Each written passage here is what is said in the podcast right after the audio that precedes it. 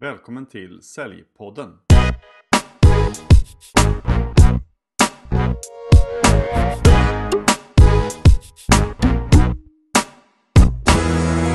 Idag har jag i Säljpodden med mig stjärnsäljaren, utbildaren och experten på telefonförsäljning Rasmus Biasi.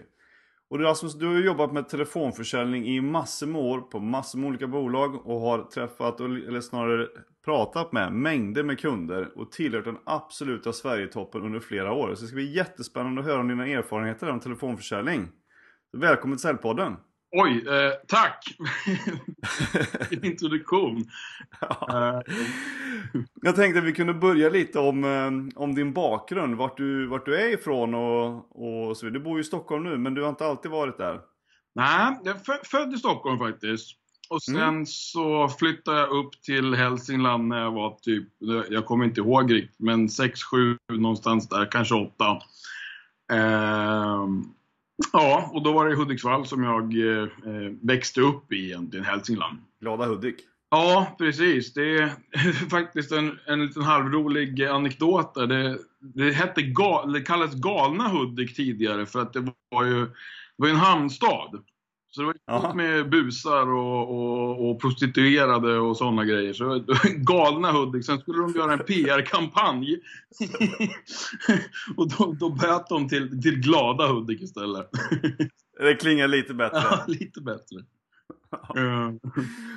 Men gick du i skolan och sånt, gymnasiet och sånt färdigt där uppe innan du flyttade till Stockholm då, eller vad gjorde du? Nej, alltså jag, jag, jag hoppade av gymnasiet faktiskt. Mm. I andra ring. Mm. Eh, jag, eh, jag gick estetiskt. Eh, jag tänkte att jag ville, jag ville plugga så lite som möjligt. Jag var enormt skoltrött och hade egentligen ingen koll på någonting som jag ville göra. Och eh, hoppade av i andra ring och sen så fick jag ett uppdrag där jag skulle ringa och boka in folk på något möte genom Arbetsförmedlingen. Mm. Och då insåg jag att jag, eh, jag tyckte det var roligt med telefon. Mm. Eh, och sen så Eh, när jag hade hoppat av gymnasiet då hade jag ingen inkomst. Jag fick hjälp av SOS och SOS betalade liksom hyra och jag fick pengar till mat och telefon och allting. Och jag var jag hade en väldigt lustig syn på världen när jag var yngre. Så jag, jag, jag förstod inte riktigt det här med gränser. Så att när jag fick höra att SOS betalade min telefon då, då lät jag alla mina vänner plus mig själv sitta och ringa 071-nummer. så att jag fick alltså en telefonräkning på, på typ 3000 spänn. Då, då kallar de mig till, till, till eh, avdelningen eller kontoret där på SOS och frågar liksom på, på väldigt avancerad och fin svenska om jag, om jag var dum i huvudet. Mm. och på väg därifrån så träffade jag en gammal klasskompis syster som berättade att hon fick betalt för att prata i telefon. Jag trodde inte det var sant. Kan man få betalt för att prata i telefon? Sign me up! Eh, så då, då åkte jag faktiskt samma dag och, och, och, och klippte mig eh, och gick på arbetsintervju på Mr Music. Okay. det var mitt första säljuppdrag. Satt de i Hudiksvall då? Ja, Mr Music satt väl över hela, hela landet har jag för mig. Men de hade ju en, en, en filial i Hudik där. Okej. Okay. Alltså vad, vad, Mr Music för de som är lite yngre lyssnare som kanske inte har hört det här överhuvudtaget. Vad var Mr Music? Mr Music började faktiskt som kassettband och sen utvecklades det till CD-skivor. Och eh, affärsidén var briljant på många sätt. Eh, Sverige hade ju bara eh, alltså musik ifrån radion eller så fick man köpa dyra kassettband. Eh, Mr Musics idé var att vi, vi tar liksom de bra låtarna som folk lyssnar på utan radioreklam och inslag. Så spelar vi in dem på ett kassettband och så får man prenumerera på det här, betala 99 spänn i månaden för de 14 senaste bra låtarna. Mm. Och det var en jättebra idé om det inte hade varit så att det fanns eh, folk som liksom förstod hur man skulle tjäna business på det här. Så det gick från att vara 14 bra låtar till att vara 12 skitlåtar och två som man typ kände igen. Mm -hmm. så Mr Music var ju en, eh, en, en riktig plåga. Folk blev, ofta blev man hånad om man hade Mr Music band eller skiva. Jag har en rolig anekdot om Mr Music. Min, min fru berättade att eh, när hon gick i skolan så, eh, alltså på universitetet så var det en eh, klasskompis där som tyckte att den här Mr Music kan ju så himla bra låtar. Mm. Ja. bara en liten del här, att det är inte Mr Music som är en artist utan det är själva... ja, herregud. Ja, vad roligt. Men då, så, så Mr Music, och, och vad hände efter Mr, Mr Music-tiden då? Eh, nej, så här, faktum är att Mr Music, när jag kom in där så, så var det ju ganska uppenbart att jag eh, tyckte det var roligt att prata i telefon. De hade skrivit ett manus eh, som jag kastade ganska omgående och, och, och, och körde eh, min egen stil. Mm. Och eh, jag kan ärligt säga att ett av de absolut bästa samtalen eh, från början till slut var på Mr Music. Mm. Innan jag visste hur man skulle lägga upp ett bra samtal. Eh, det var en kille, jag ringde honom och eh, han svarade och eh, då berättade så Tjena Rasmus Beata, här, in från Mr Music. Har du tid en snabb minut?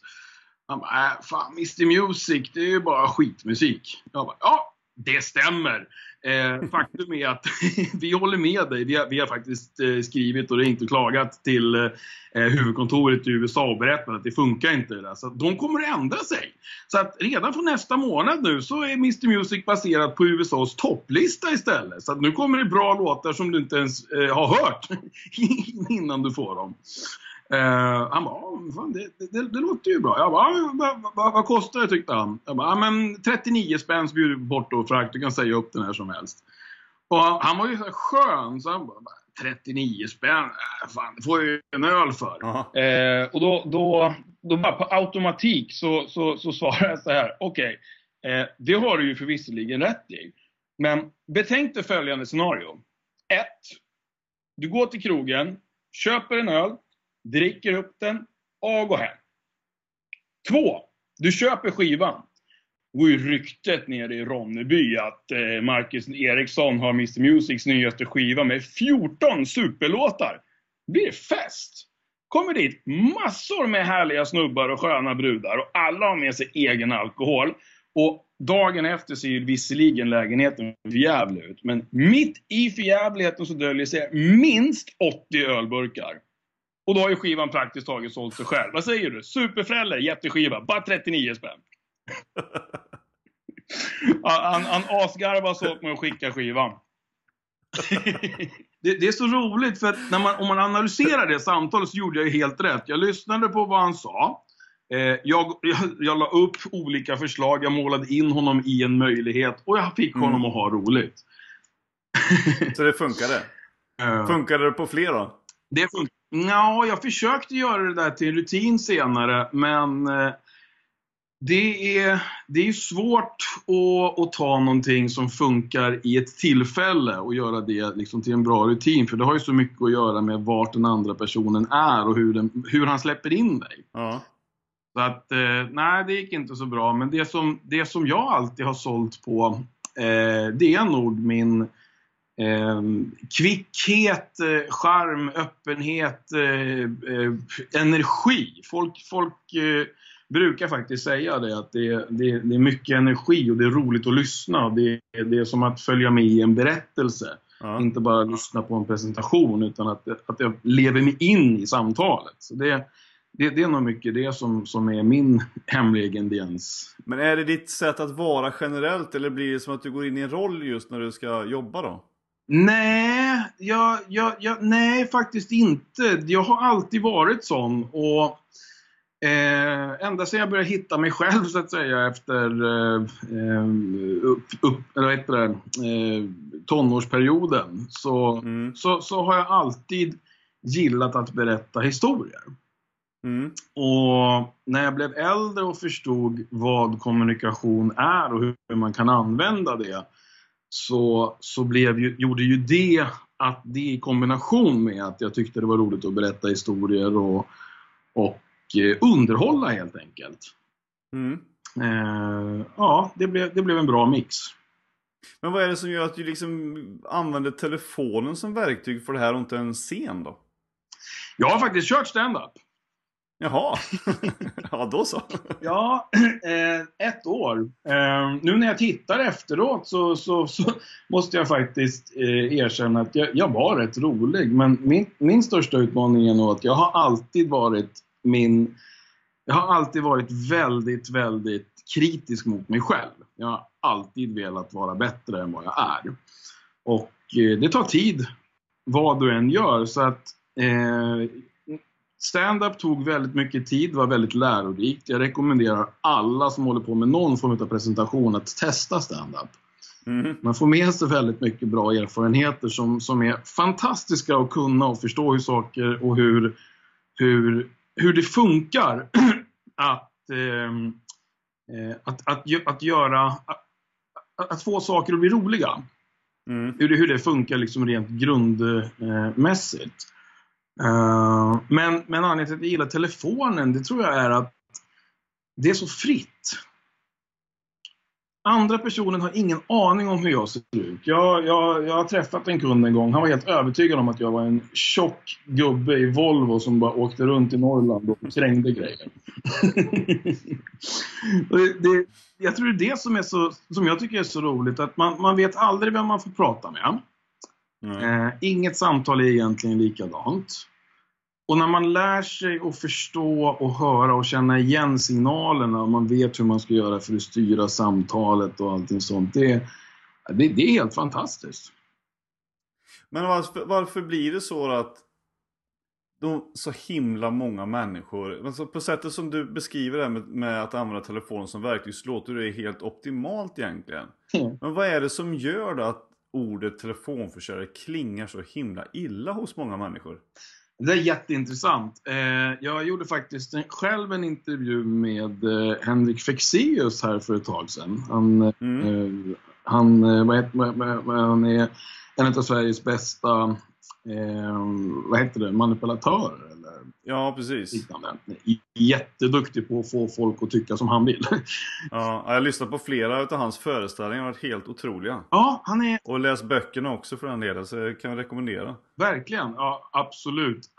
Alla hans böcker är fantastiska. Den senaste eh, jag läste, det var Eh, oj, nu kommer jag inte ihåg vad den heter. Det, det, det, jag kan återkomma med den, men den var riktigt, riktigt bra. Eh, handlar om makt eller?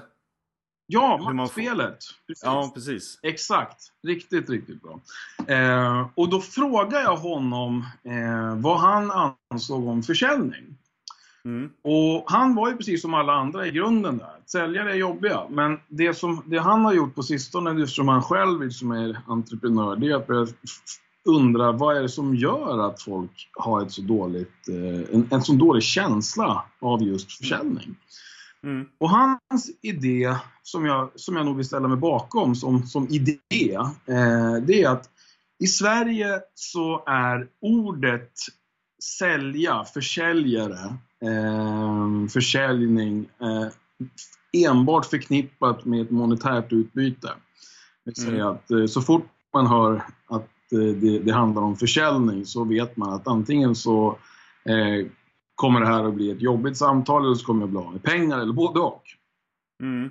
I USA så är ju to sell something, att sälja, to sell um, koncept eller vad som helst, att sälja in någonting. Det är ju någonting som används i vardagsspråket. Mm. Och därför så tänker vi att det är lätt lättare för folk att förstå att försäljning handlar om mer än att tjata på folk. Eh, det handlar om att få en person att bli såld på din idé. Mm.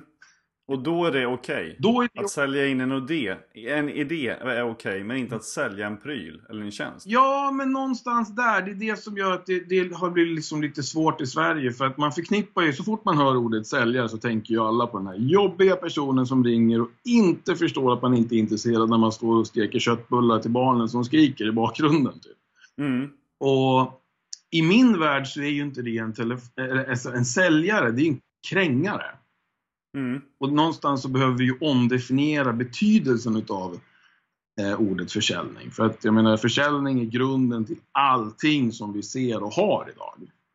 Precis. Men folk är förvånansvärt fortfarande eh, väldigt ointresserade. Jag har hamnat i flera jättemärkliga lägen där folk har liksom, även nära vänner och släkt och, och folk som man, som man liksom har en väldigt bra nära relation till. Mm. Blir helt plötsligt obekväma och önskar att jag bara försvinner ifrån rummet för att jag tycker det är intressant att, att prata och diskutera fenomenet försäljning. Mm. Men, jag vet, jag, men vad tänker du om de som tycker så då? Jag förstår dem ju. Det jag, tycker, det jag tycker är på allvar väldigt tråkigt, det är att de är så fantastiskt fast i sin idé om vad försäljning är, att de inte är öppna att eh, öppna för att höra vad vi som arbetar med det känner att det är. Mm. Eh, och så fort man försöker, eller man, jag, jag, äg, ska, jag ska äga den här, den, den här utmaningen. Eh, så fort jag försöker, stöter på en sån människa och försöker förklara för den personen vad jag tycker egentligen. Så säger personen, ja men nu säljer du på mig. mm. men, nej, det försöker jag verkligen inte göra. Jag, jag, jag försöker få dig att någonstans öppna upp möjligheten för att det kanske är på ett annat sätt än vad du tror.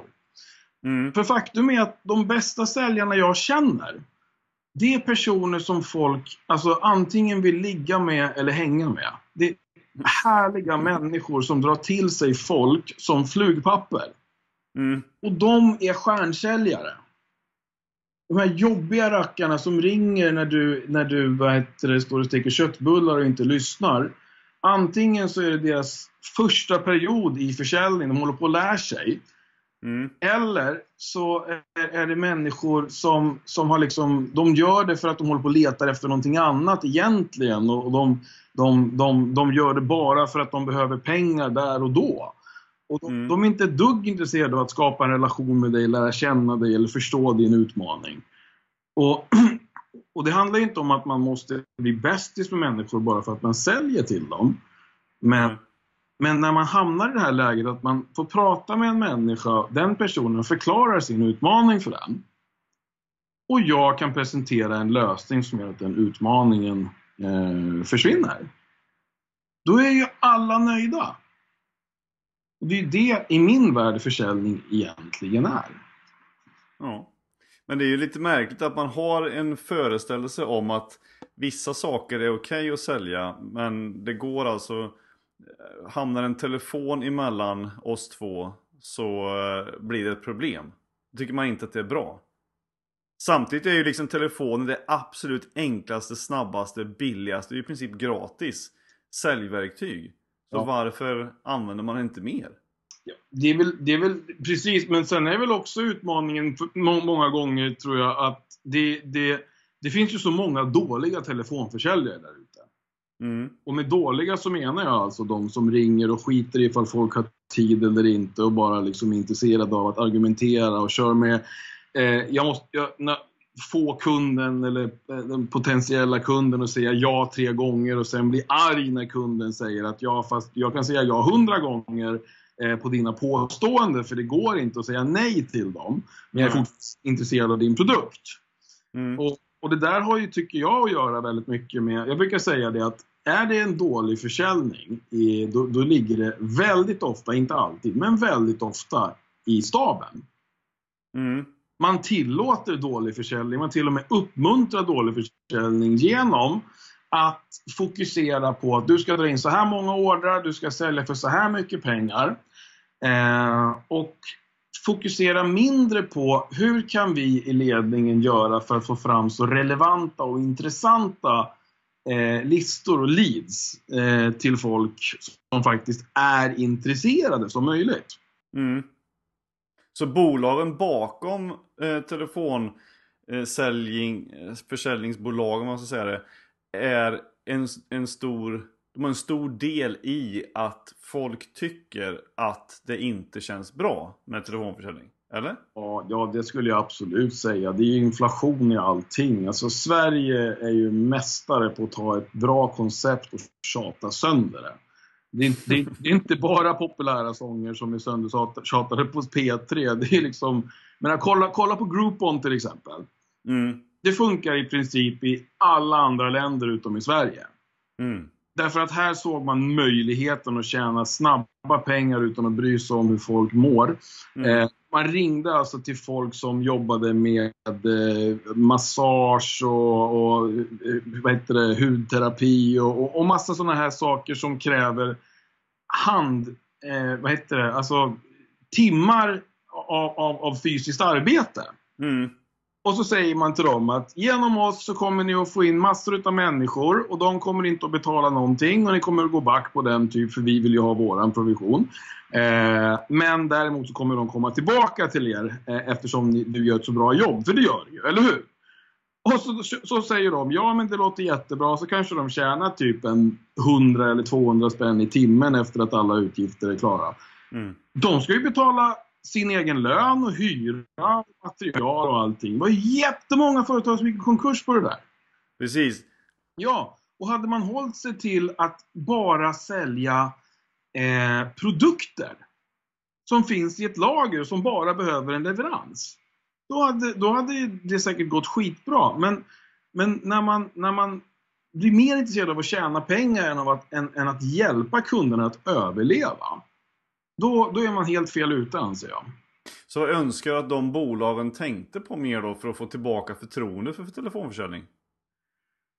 Ja du, eh, ja, det, det de bolagen måste göra det är att börja kolla mer långsiktigt. Mm. Tänker jag. Eh, det spelar ingen roll hur det ser ut just nu. Om vi, ska, om, vi, om, vi, om vi lägger ner den här, om vi till att börja med lägger ner lika mycket tid och energi på att skapa produkter som folk vill ha. Så kommer det att bli mycket, mycket mer intressanta människor, eller intresserade människor som hör av sig.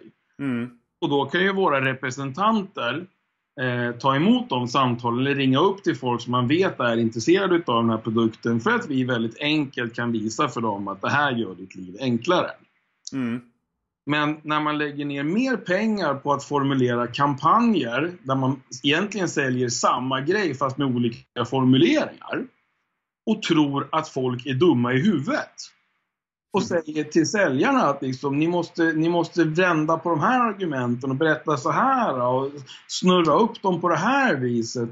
Därför att vi i ledningen är bara intresserade av att tjäna pengar så att ni säljare får bra löner så att ni kan gå ut och bete er som as där ute sen och göra ännu, ännu sämre rykte för säljarna.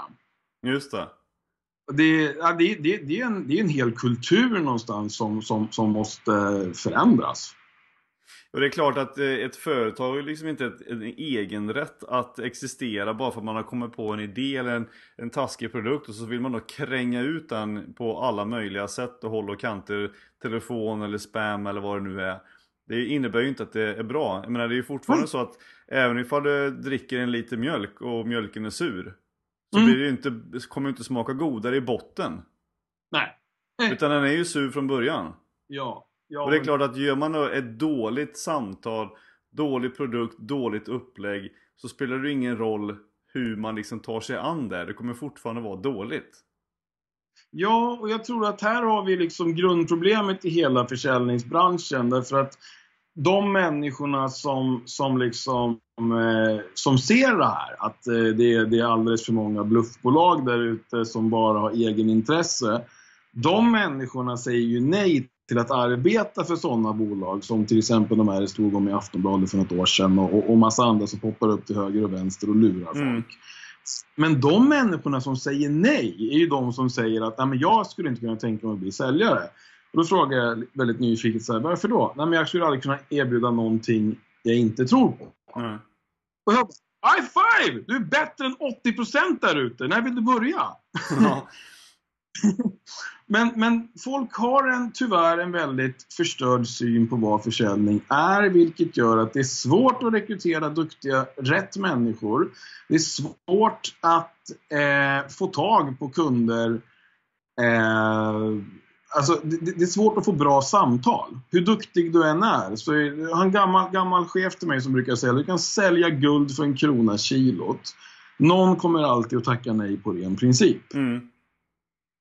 Och någonstans så, så lever man ju i, i, drömmen, hoppen och tron att man ska springa på en produkt där man liksom får ja på varje samtal. Men det, det funkar inte så. Försäljning är matematik och ju snabbare man fattar det och ju snabbare man förstår att min uppgift som säljare det är att ringa folk eller träffa folk eller vad man nu har för eh, så många som möjligt så att jag kan gå igenom alla de här som säger nej för att hitta de som säger ja. Mm. Det, det, finns en, en, en härlig formel som, eh, jag tror det är 20, om du ringer till 100 pers så kommer 10 kommer att tacka ja direkt. 10 kommer att eh, tacka nej direkt. Och 80% har du möjligheten att påverka. Mm. Eh, eller om man pratar med 100 pers, inte ringer till 100 pers. För ringer du till 100 pers då får du prata med kanske 10. Ja, precis. Men kommer inte den, den här andra eh, grejen från en telefonförsäljning, eh, det här med som någon har berättade för mig om som kör mig på krogen. 10 snack, eller 10 knack, 5 snack, 1 tack. ja, eh, jag har hört precis. Det, nej, som jag har hört det så är det faktiskt dörrknackning. Aha. 100 knack, 10 snack, 1 tack. Alright. Ja, då är, och det blir överförbart kanske på, i telefon också. Man behöver ringa ganska många för att få tag på folk. Ja, men så är det. Och det är viktigt liksom, man, att man fort som attan förstår det där. Hur många samtal behöver jag, hur många nummer behöver jag ringa för att prata med en person? Mm. Och hur många personer behöver jag prata med för för att få iväg en order? Mm. För att när man kollar på hur man kan bli effektivare som säljare så har man ju tre variabler. Du kan höja effektiviteten. Eh, du kan höja priset. Och du kan... Eh, ja, nej förlåt. Nu, nu kommer jag ihåg det. Eh, så här, du kan höja antalet, antalet du kan höja aktiviteten, vill säga antalet samtal. Mm. Du kan höja priset. Och du kan höja avslutsfrekvensen. Just det.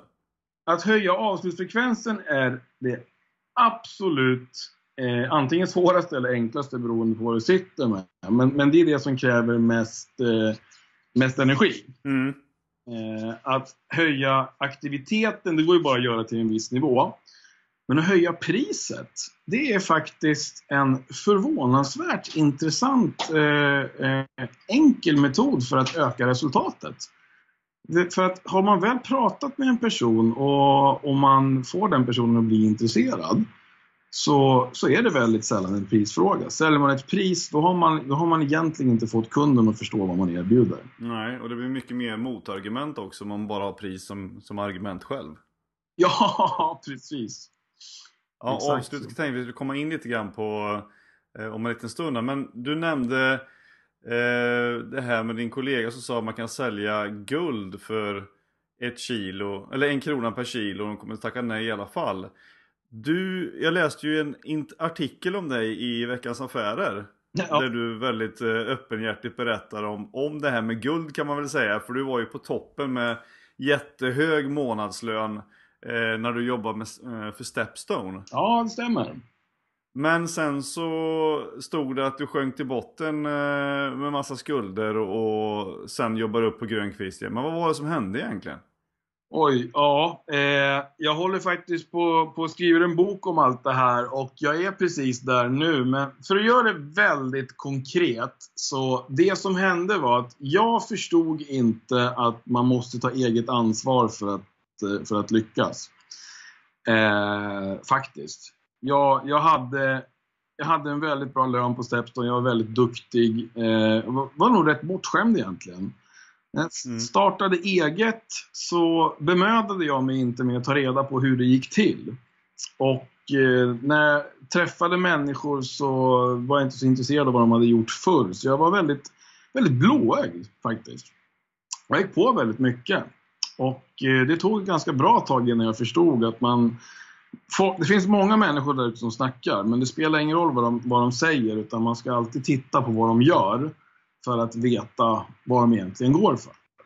Mm. Jag, blev, jag blev grundlurad upp och ner över hela stan. Eh, och det, det, är enbart mitt eget fel och jag har lärt mig jättemycket av det som jag har stor eh, nytta och erfarenhet av i de projekten som jag, som jag driver idag.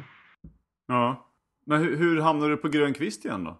Eh, ja, jag vet väl inte om jag egentligen kan säga att jag är på grön kvist nu, för det, men jag är på väg. Det är jag absolut. Eh, det, det, jag blev faktiskt tvungen att eh, erkänna för mig själv att jag, eh, jag var inte där jag trodde att jag var.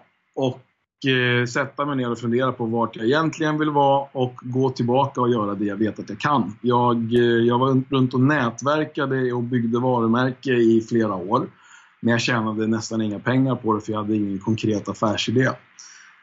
Mm. så att eh, det, det, handlar om att gå tillbaka till basic. Ja, jag tycker om telefonen, jag kan telefonen. Jag vet att om jag har ett uppdrag som jag tror på och som, som eh, där uppdragsgivaren faktiskt verkligen levererar det han ber mig säga leverera. mm. Så kommer jag alltid att ha det bra. Och det, det, är det jag har gjort. Så att jag har i ett år nu suttit och eh, tagit fram säljnycklarna för senaste uppdraget här. Mm. Mm. Ska, ska jag berätta om, om nuvarande uppdrag? Eller Ja, det kan du göra. Det blir inte reklam.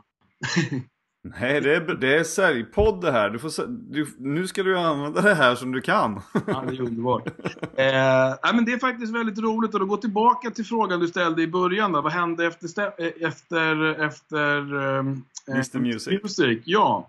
Efter Mr Music så började jag på ett ställe som hette Poolmedia.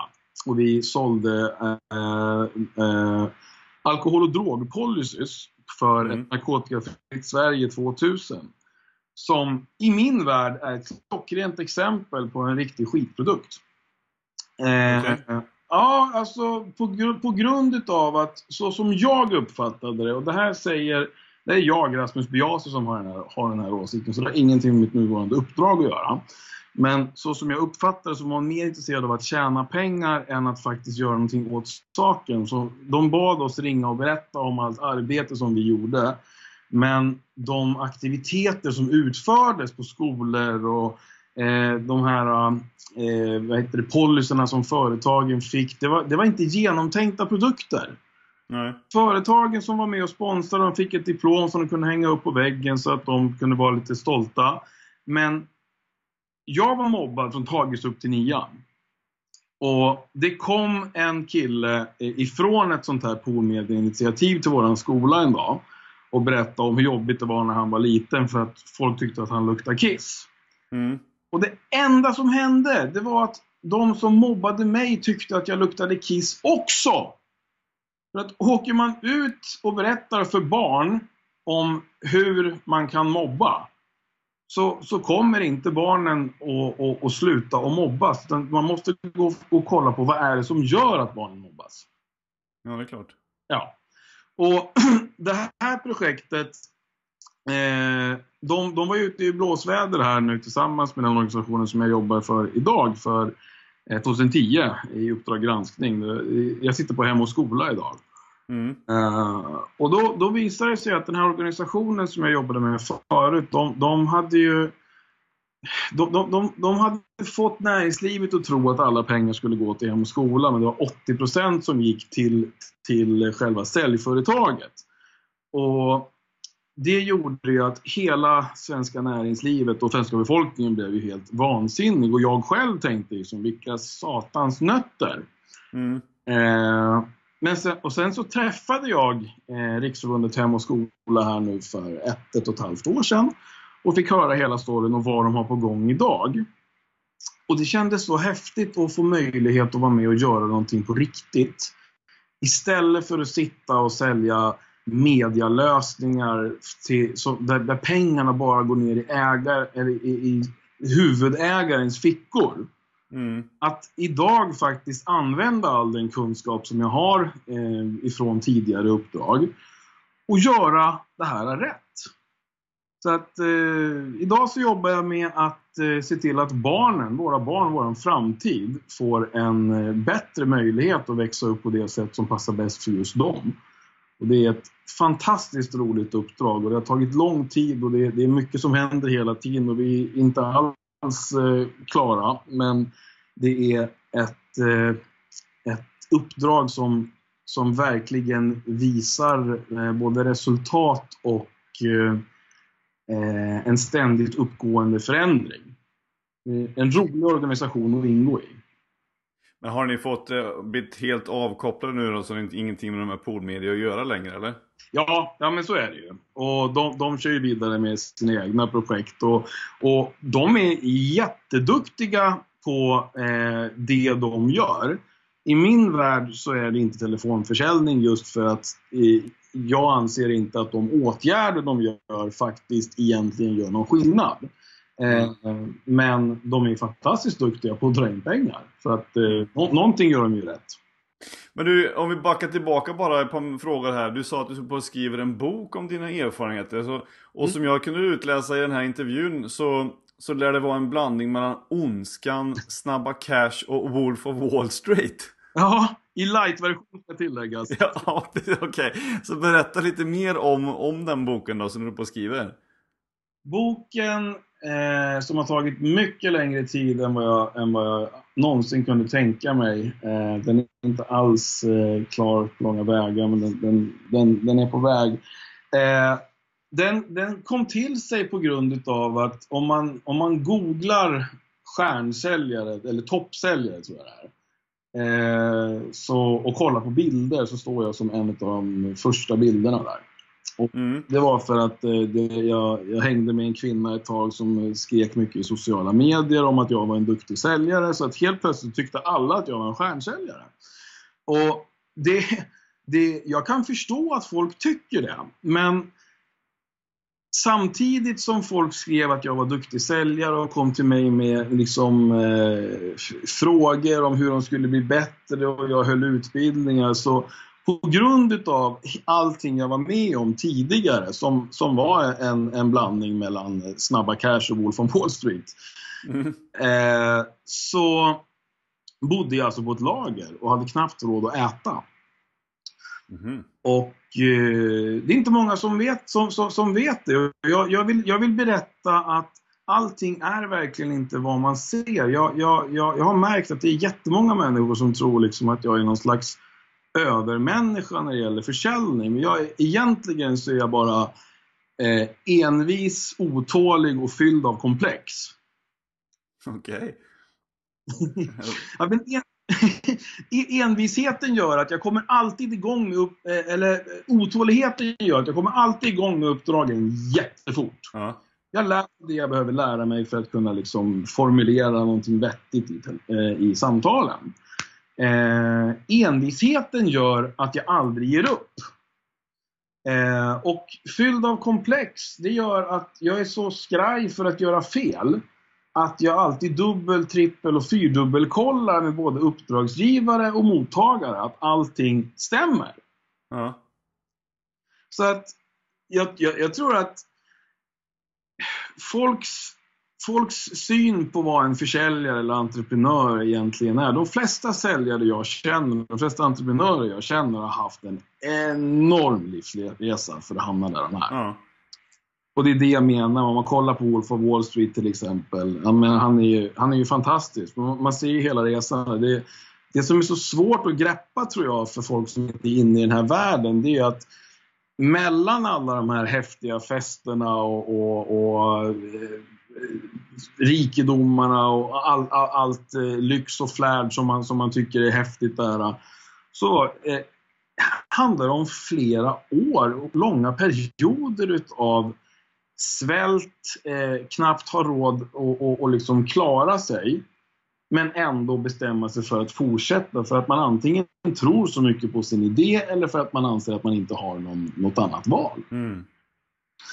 Och det är ju, det, det, det, finns en, en, en, en gammal eh, sann story, en general, jag kommer inte ihåg vart, jag är värdelös på, på geografi och namn eh, i, i, i, i, historien. Eh, men det var en gammal general som, som han, han, han hade typ bara no, ett fåtal mannar och hans uppgift var att ta, ta över en ö, tror jag det var.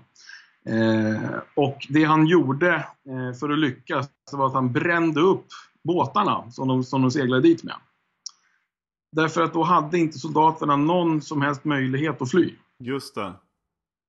Det här har jag den... hört talas om, eh, en story som Tony Robbins eh, brukar använda. Ifall, ifall du har, ja. eh, nu hoppar jag in i din story här, det var inte meningen alls. ja, men att antingen så dör du eller så överlever du och när man har de två valen så tenderar man oftast att överleva. Ja, precis så. Och det är väl det som, som är alltså, ondskan i, i boken, kopplingen till det, det är att jag, jag växte upp på hem eh, från jag var 12 till 17 och de var inte alls lika hemska som på ondskan, men återigen en light-version. Uh -huh. Eh, Wolf on Wall Street, jag, jag, jag hängde med människor, eller Snabba Cash, jag hängde med människor som var på helt andra sidor än, än jag egentligen av lagen. Mm. Eh, utan att jag egentligen förstod vilka jag hängde med, för jag var som sagt väldigt blåögd. Eh, så en light-version, för JV i Snabba Cash, han var ju ändå liksom lite medveten och bright. Jag, jag, jag var en blåögd norrlänning som helt plötsligt stod mitt emellan bankrånare och, och, och knarklangare och fattade ingenting. Eh, och, och, det är en väldigt fascinerande historia om hur, hur man har gått från att vara en, en, en mobbad, eh, väldigt, eh, väldigt eh, rädd pojke eh, till att hamna i situationer som man liksom bara ser på film. Mm. Eh, till att ha, ha kommit ut därifrån och nu göra det jag vill göra och, och liksom bygga det på det sättet som jag, som jag alltid har velat göra. Mm. Eh, det, det, är väl en, en, en, en, kort förklaring på vad boken förhoppningsvis kommer att, att sluta i. Du tar inte upp det, slutscenen där då och även scenen som är med i, i mitten där om eh, att sälja en penna? Det är inget som du kör på dina utbildningar och föreläsningar? Nej, faktum är att när jag tittade på Wolf of Wall Street så, så liksom när han sa det så, så satt jag och tänkte direkt på så här ska jag sälja in den. Och när han berättade hur han gjorde, jag bara jäklar, jag kan ju ingenting. Men det där tycker jag också är väldigt häftigt. Eh, att, att det är många saker som jag känner mig jättesäker på. Och sen helt plötsligt kommer en människa och visar mig att det, det finns ett helt annat sätt att göra det på, eller jag har tänkt helt galet. Och jag blir bara glad. Mm. Så fan, vad häftigt det är att inte kunna någonting. ja, och, och, och, kunna förstå det också. Ja, ja men absolut. Så, såklart. men du, när du tar dig an nya uppdrag, då, hur resonerar du för, för att lyckas med försäljningen? Eh, ja, men det, det är faktiskt eh, en väldigt bra fråga och jag tänker likadant varje gång. Och jag har faktiskt skrivit om det här också på företagande.se. Mm. Eh, för mig så är det viktigaste det att produkten eller tjänsten eh, faktiskt eh, har ett existensberättigande. Mm. Att den som kommer till mig eh, kan förklara för mig varför den är viktig och inte bara tror att jag ska sälja den för att jag är säljare utan kan liksom förklara. Det här gör skillnad. Mm. Och eh, efter det så, så brukar jag alltid tänka, om någon skulle presentera det här för mig, vad skulle jag säga då? För jag är väldigt, väldigt skeptisk till väldigt mycket själv. Mm. Och det jag gör då, det är att jag skriver ner allting som jag tänker att, eh, att man, eh, att man eh, har emot idén. Och sen använder jag det i presentationen eh, som, som, som, en, som en fråga. De flesta vi pratar med anser att det är så här och så här och så här. Vad, vad anser ni om det? Mm. Ja, precis. Fördelen med det här är att det funkar på det här sättet, vilket gör att det blir så här. Vad säger ni om det? Mm. Så att eh, proceduren är faktiskt likadan varje gång. Så fort jag, jag, jag känner att eh, produkten eller tjänsten har ett mervärde Eh, så handlar det bara om hur ska jag formulera att erbjuda det. Och det bästa sättet att, formulera på det är att ta reda på och förstå vad är det folk inte vill ha? Vad är folk trött på? Ja. Vad är anledningen till att folk skulle bli glada om jag erbjuder det här? Du hittar nackdelarna egentligen med produkten och vänder det till vilka fördelar som finns istället? Ja, faktiskt. Mm. Men om du tänker att när du, när du har gjort de här förberedelserna, hur, och du ska mm. lyfta telefonluren. Hur, hur tänker du innan du börjar ringa? Hoppas han svarar. Okej, okay. bra tips. ja.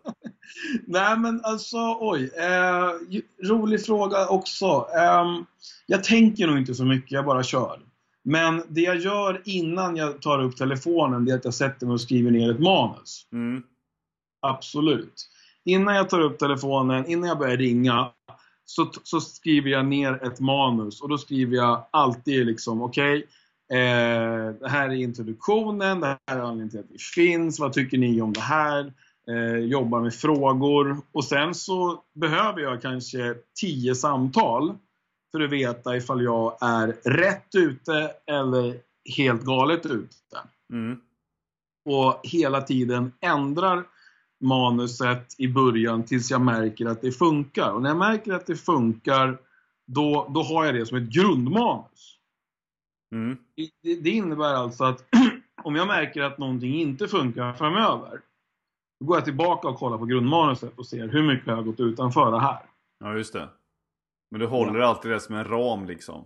Alltid. Mm. Men hur tycker du man ska öppna ett samtal då? Oj. Eh, ja, alltså jag, jag är ju stor fan av att eh, faktiskt förstå att personen på andra sidan luren eh, är upptagen. Eh, fråga om personen i fråga har tid. Presentera sitt företag, presentera sig själv eh, och fråga att, om personen har tid att lyssna. Eh, och framförallt eh, när man gör det, inte, inte fråga på fel sätt. Eh, är du upptagen funkar ifall man är en självsäker person som är Ja, tjena Rasmus Bjas här inifrån bla bla bla. Är du upptagen? Därför att när jag säger det på det sättet så hör personen att min chef har antagligen sagt till mig att fråga inte om de är upptagna. Men det skiter jag i för att jag vet att de är upptagna. Mm. Och då kan man liksom få det här, ah, nej, nej, det är inga problem, kör du. Eh, men om jag ringer liksom och, och, och är lite skraj, så bara, hejsan Rasmus, jag sitter jag är, är, är, är du upptagen? Eh, då får man 80% av, eh, av tillfällena enligt en undersökning eh, så får man ja på den frågan. Mm. Om man istället frågar har du tid? Så får man 80% ja på den frågan. Så att är man ny i sälj och inte känner sig jättekaxig så tycker jag att man ska ställa frågan Har du tid? Med lite sån eh, eh, lugn och tillbakadragen röst också eller? Ja, alltså det där, oj. Eh, nej, som dig själv skulle jag säga. Mm. För det viktigaste är, det, det är så här, du ska prata med en person som du inte känner. Den personen har ingen aning om vad du är, men den personen kommer att vara på helspänn. Och ifall du då försöker att liksom låta som någon du inte är, så, så, så kan det nog antagligen höras. Tänk dig att du ringer till en polare. Har du tid? Mm.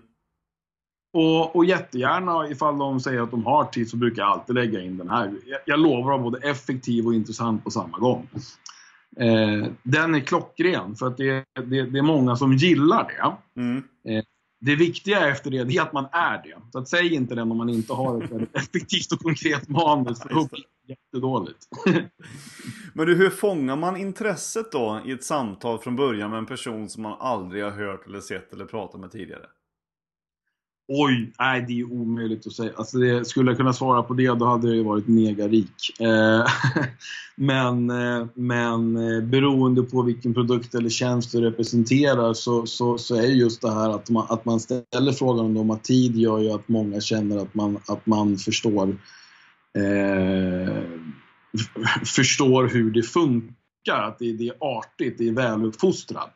Mm. Eh, det är väldigt sällan någon, eh, jag tror aldrig det har hänt att någon har blivit arg när någon frågat om jag har tid. Men om jag bara ringer och kör på så har det hänt flera gånger att folk har avbrutit mig och sagt ja fast du frågade inte om jag hade tid och det har jag inte. Hej! Nej. Jag menar liksom okej, okay, man, man kan ställa frågan har du tid? Men hur, när sen då? Liksom hur, hur fångar man intresset efter det? För att de ska fortsätta vilja lyssna? Ja, du tänker så. Ja, ja, det där är intressant. Ja, det finns en, en, eh, en mall som jag använder mig av eh, i princip alla, alla uppdrag som heter PEFNA. Eh, problem, egenskap, fördel, nytta, accept. Mm. Och det är att man, när, när, man har konstaterat att de har tid, bara berätta. Okej, okay, anledningen till att jag ringer, det är att många som vi pratar med, de anser att det här är ett problem. Mm. Och dra någonting väldigt kort som de känner igen sig i. Efteråt ställa frågan, vad anser ni? Därför mm. att ger du dem väldigt snabbt en, en eh, introduktion till vem du är och, och, och, och vad den här identifierar för problem och sen så är du intresserad av deras åsikt. Och här, om du gör det här rätt, så får du folk att eh, tycka om dig för att du inser ett problem som de går runt och tänker på. Mm. Och de vill gärna berätta för dig vad, eh, hur problemet uppfattas hos dem. Och då får du allt du behöver egentligen för att förstå hur du ska lägga upp resten. För det finns ju olika personlighetstyper där ute och alla behöver höra det på olika sätt. Mm. Det, det, det, det, är jättesvårt att bara sitta och, och, och, säga så här någonting som funkar för alla. Men jag skulle säga fort som attan, presentera dig, kolla att de har tid. Eh, lägg fram anledningen till att du ringer i form av att presentera vad, vad, du har uppfattat att problemet där ute idag är. Eh, och det kan ju vara så här som till exempel när jag sålde på Stepstone. Jag vet ju om att deras problem det, det, är inte bara att få tag på folk utan det är att det ringer så galet mycket människor som erbjuder att hjälpa dem. Mm. Så min var ju såhär, ja tjena Rasmus Bjase, på Stepstone. Eh, har du tid? Bra, jag förstår att jag är typ nummer 40 som ringer här. Men en fråga, har du hittat personen som... För då, då, då, då visar du att du är mänsklig. Mm. Jag tror att det, det, det gillar många. Men sen är det ju, tyvärr så, så finns det ju så många olika personlighetstyper där ute. Så det finns liksom ingenting man kan säga, säg så här så funkar det på alla.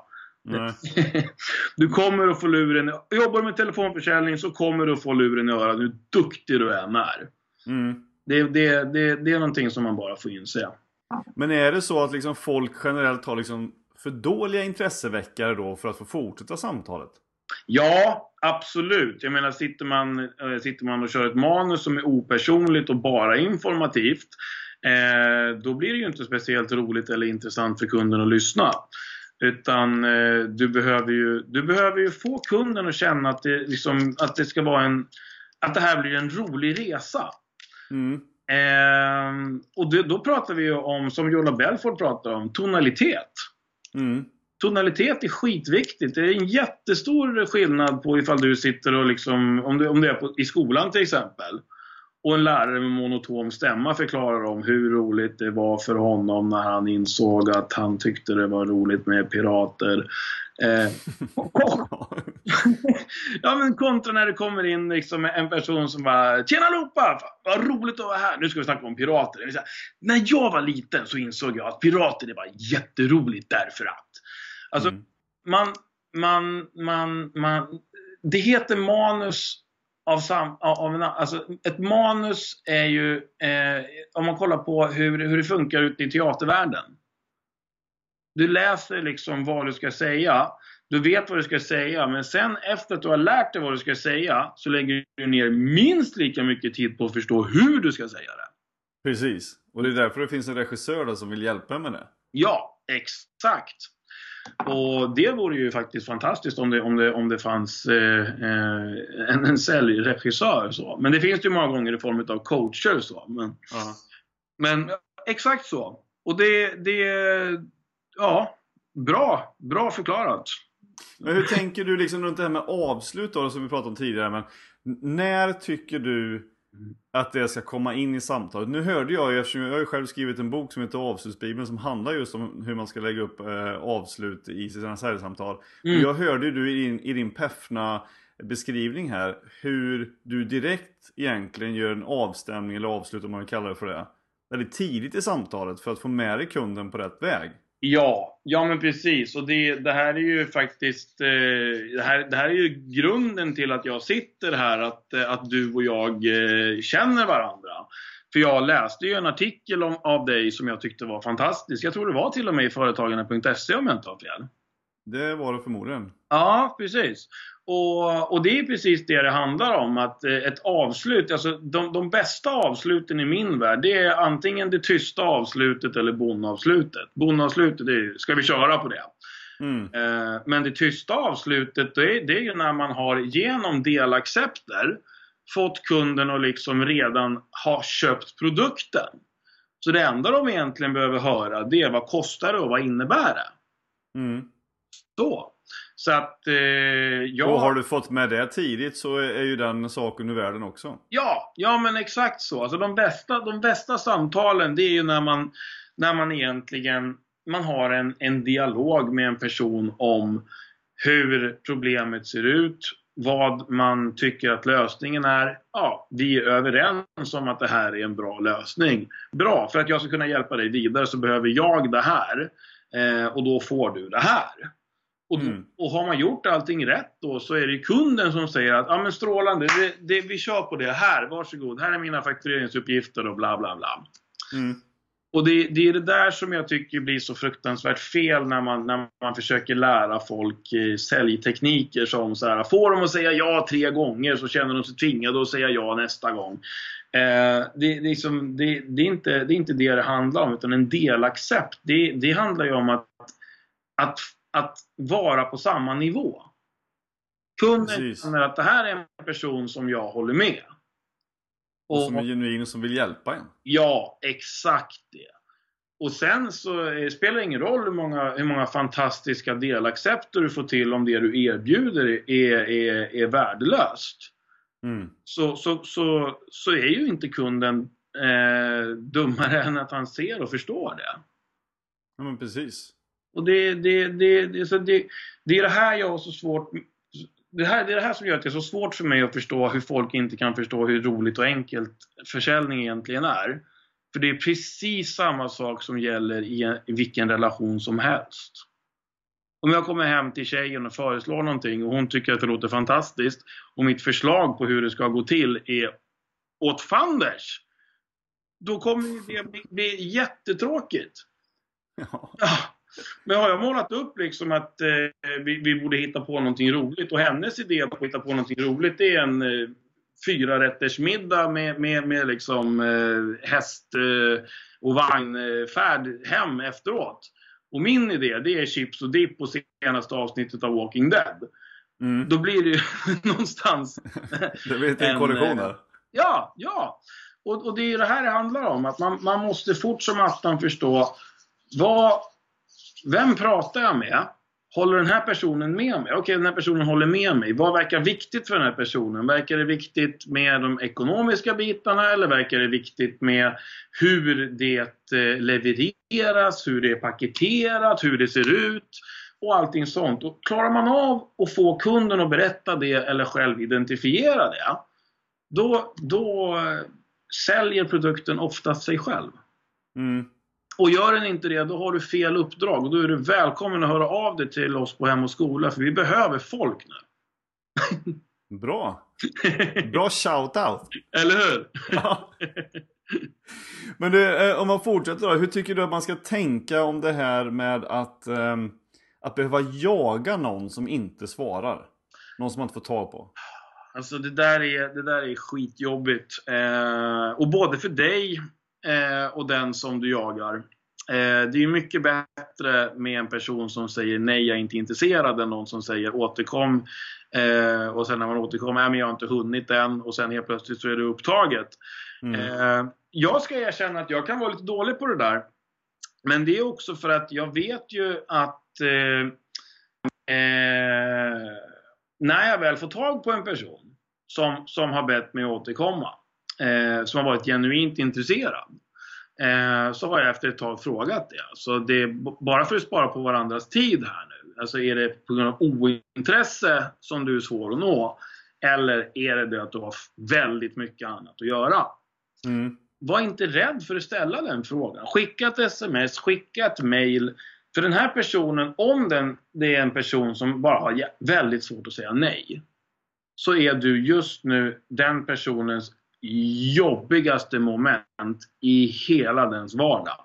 Så mm. fort han ser ditt nummer på mobilen så vänder det sig i magen för att han inte har hunnit göra det du har bett honom att göra eller för att han inte har, har, har lust att göra det. Mm.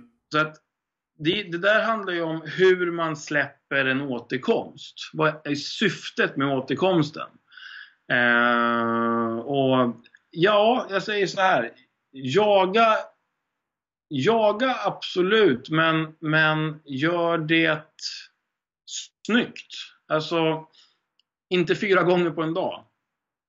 Eh, försök väldigt fort på ett sätt så inse, försök att ta reda på vad är anledningen till att den inte svarar. Mm. För det kan vara en person som är jätteintresserad men hans mamma dog liksom igår. Ja, men precis. Man vet ju aldrig det. Det är det som gör det så svårt och jobbigt. Men brukar du använda dig av telefonsvarare? Pratar du in den någon gång? Mm, väldigt sällan faktiskt. Eh, men det beror nog... Eh, det, nej, nej, väldigt sällan. Enbart när jag sitter med någon form av auktoritärt uppdrag och, och jag behöver få tag på någon för att liksom kolla en sak innan jag sätter igång. Då, då, då, kan, jag, då kan jag använda det. Mm. Väldigt sällan som säljare. Om det inte är en person jag känner. Då, då är det en annan sak. Alltså en, en, en kund som jag har en lång relation med. Då kan jag göra det. Men i, Mm. inte i första, inte, aldrig i första läget. Aldrig. Nej, man måste prata med någon gång först. Ja, ja men det är, och, och det är samma sak som att jag väldigt ogärna låter sekreteraren förmedla vad jag vill. Jag behöver ju prata med personen i fråga så att inte, så jag vet att Eva, 73, inte bara sticker in huvudet och frågar Vill du prata med någon ifrån det här företaget? Därför att då vet ju jag att chefen kommer att säga nej. Mm. Precis. Ja. Ja, det är bra tips. Ja. Du, du skriver ju också en hel del. Förutom att den boken du håller på med så skriver du ju regelbundet på företagarna.se. Mm. Och där läste jag om något som du kallar för att man ska då och då ha en slaskdag. Vad Mm. är det?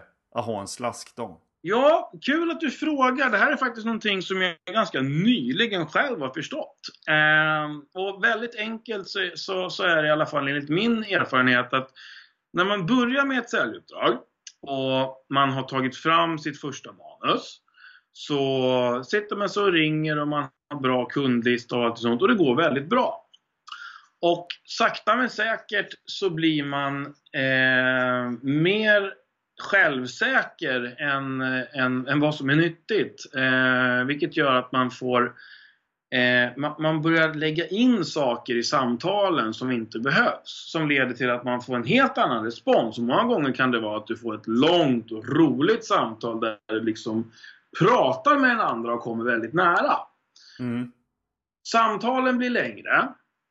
Avsluten blir färre. Återkomsterna blir fler. Man går aldrig på avslut. Du är inte effektiv och intressant på samma gång. Nej. Och det här eh, gör att du har en väldig massa människor som du ska återkomma till som antingen inte har haft tid eller möjlighet att kolla på det du har skickat eller fundera på det ni har sagt. Mm. Eh, så att från att vara produktiv så, in, så, så märker jag att jag bara sitter och jagar människor som har bett mig återkomma. Det här, detta trots att jag vet att eh, sitter jag med en lista med helt nya personer så kommer jag alltid att få in så här många ifall jag bara ringer så här många samtal på en dag. Mm. Per, per, per matematik. Eh, och för att slippa att hamna i den fällan så har jag börjat arbeta med att ha en dag i veckan. För att jag, jag sitter ju väldigt frekvent och ringer. Så det beror på, helt och hållet på hur, hur, hur, hur, hur många kontakter om dagen man har. Men en gång i veckan eller en gång i månaden ha en dag där man lägger alla människor som man inte får tag på eh, antingen på första samtalet eller när man ska återkomma. Då kan man vara produktiv på alla de andra dagarna. Och den här dagen när den kommer, då vet man att idag kommer det att handla om att flytta en jäkla massa människor till återkomst nästa eh, vecka eller månad. Mm.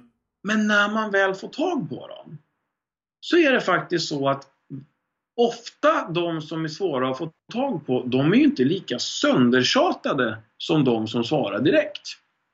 Nej. Så det här kan ju vara människor som är jätteintresserade av vad det, det du har att erbjuda är. Bara det att han är väldigt svår att få tag på. Så när man väl får tag på de här personerna så är det väldigt hög eh, säljgrad. Eh, eh, på, procentuellt så, så, så är det vä- väldigt många som, som man gör affärer på. Som jag gör affärer på. Mm. Så därför så, så, så lägger jag inte bort dem. Utan jag lägger alla på, på, på en dag i veckan. Och den dagen så vet jag att nu ska jag bara sitta och ringa till massa människor som jag inte kommer få tag på. Och när jag väl får tag på någon så blir jag så glad och överraskad så jag gör ett bra samtal. ja. det, är, det är ingen slaskdag, det är en solskensdag istället. Ja, det är en solskensdag, absolut. Men, men, men, ja, men slasket just där som, som, som, är, som, som bara blir jobbigt annars. Ja, Nej, men precis. Då måste man tillåta sig själv att ha den där ibland. Jag tror det är bra och jag tror att det, det om, man, om, man, om man arbetar på det sättet så, så tror jag faktiskt att man eh, att, att man kommer att se att man blir mycket jämnare i sin försäljning också.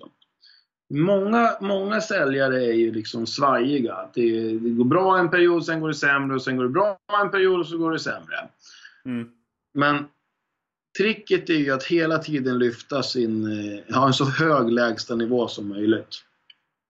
Men vad önskar du då att, att telesäljare jobbar med, mer med gällande sig själva för att lyckas bättre i sitt arbete? Oj, personlig utveckling. Utan, utan några som helst eh, tveksamheter. Alltså, det, det är ju ändå så att det är en person du pratar med på andra sidan luren. Och den personen behöver ju tycka att du är intressant att lyssna på och kanske till och med fundera på hur det skulle vara att hänga med dig. Eh, mm. och, och, ju bättre människa du är, ju bättre du känner dig själv, ju lättare är det för dig att tackla situationer. Mm. Jag, när jag började med, med att och, när, när jag bestämde mig för att jag ville, ville bli duktig i, i eh, kommunikation. Det var faktiskt när jag insåg att eh, det finns, det finns tre olika säljtyper. Kvantitetssäljare, eh, erbjudandesäljare och relationssäljare. Mm. Och, och, jag blev fascinerad och fundersam på vad är det som gör att vissa säljare kan få företag och, och, folk att lägga flera miljoner utan att blinka och dessutom bli inbjudna på bröllop och giftermål och sådana grejer. Mm. Eh, så jag satte mig och kollade på det där och, och, och, tänkte verkligen exakt så här också. Hoppas det inte handlar om att jag måste lära känna kunderna, för det verkar jobbigt. Eh, men insåg ju mer jag tittade på det att det, det, har verkligen att göra med att om du ska erbjuda en relation så måste du vara en person som folk vill ha relation med. Och eh, för att vara det och för att dessutom eh, kännas stabil eh, så behöver du veta vem du är och förstå hur du själv fungerar i olika situationer. Så att du dels kan vara förberedd och tusan nu känns det så här, okej okay, det beror på det här, då behöver jag bete mig på det här sättet för att det inte ska märkas utåt. Eh, eller, eller till och med kanske jobba bort det på grund av att det är någonting som har hänt när du var liten eller vad det nu kan vara som ligger till grund för ditt beteende och dina känslor. Mm. Och det är ju, du nämnde Tony Robbins där tidigare. Det var faktiskt, jag var och kollade på honom eh, för, oj det är fyra fem år sedan. Eh, och, och, han sa väldigt många vettiga saker som jag alltid har tänkt men som jag inte har förstått att, att eh, det faktiskt finns forskning och, och, och eh, eh research bakom. Just det. Eh, så att personlig utveckling. Ta, hitta varenda bok ni kan om hur ni blir trevligare, effektivare, mer medvetna eh, mer intressanta, allting sånt. För i grund och botten så är det du som person som, som, som, som representerar det du erbjuder. Det var riktigt bra avslutande ord. Som jag får hoppas att de som lyssnar på det här avsnittet verkligen tar med sig. För att personlig utveckling kan man aldrig få för mycket av. Exakt. Stort tack Rasmus Biasi för att du tog dig tid att vara med i Säljpodden och fortsatt stort lycka till både med ditt säljarbete och med Hem och skoluppdraget. Ja, tack så jättemycket och tack för att jag fick vara med. Det var, det var jätteroligt. Jag hoppas det made sense. Absolut. Toppen. Tack. Tack så mycket. Hej.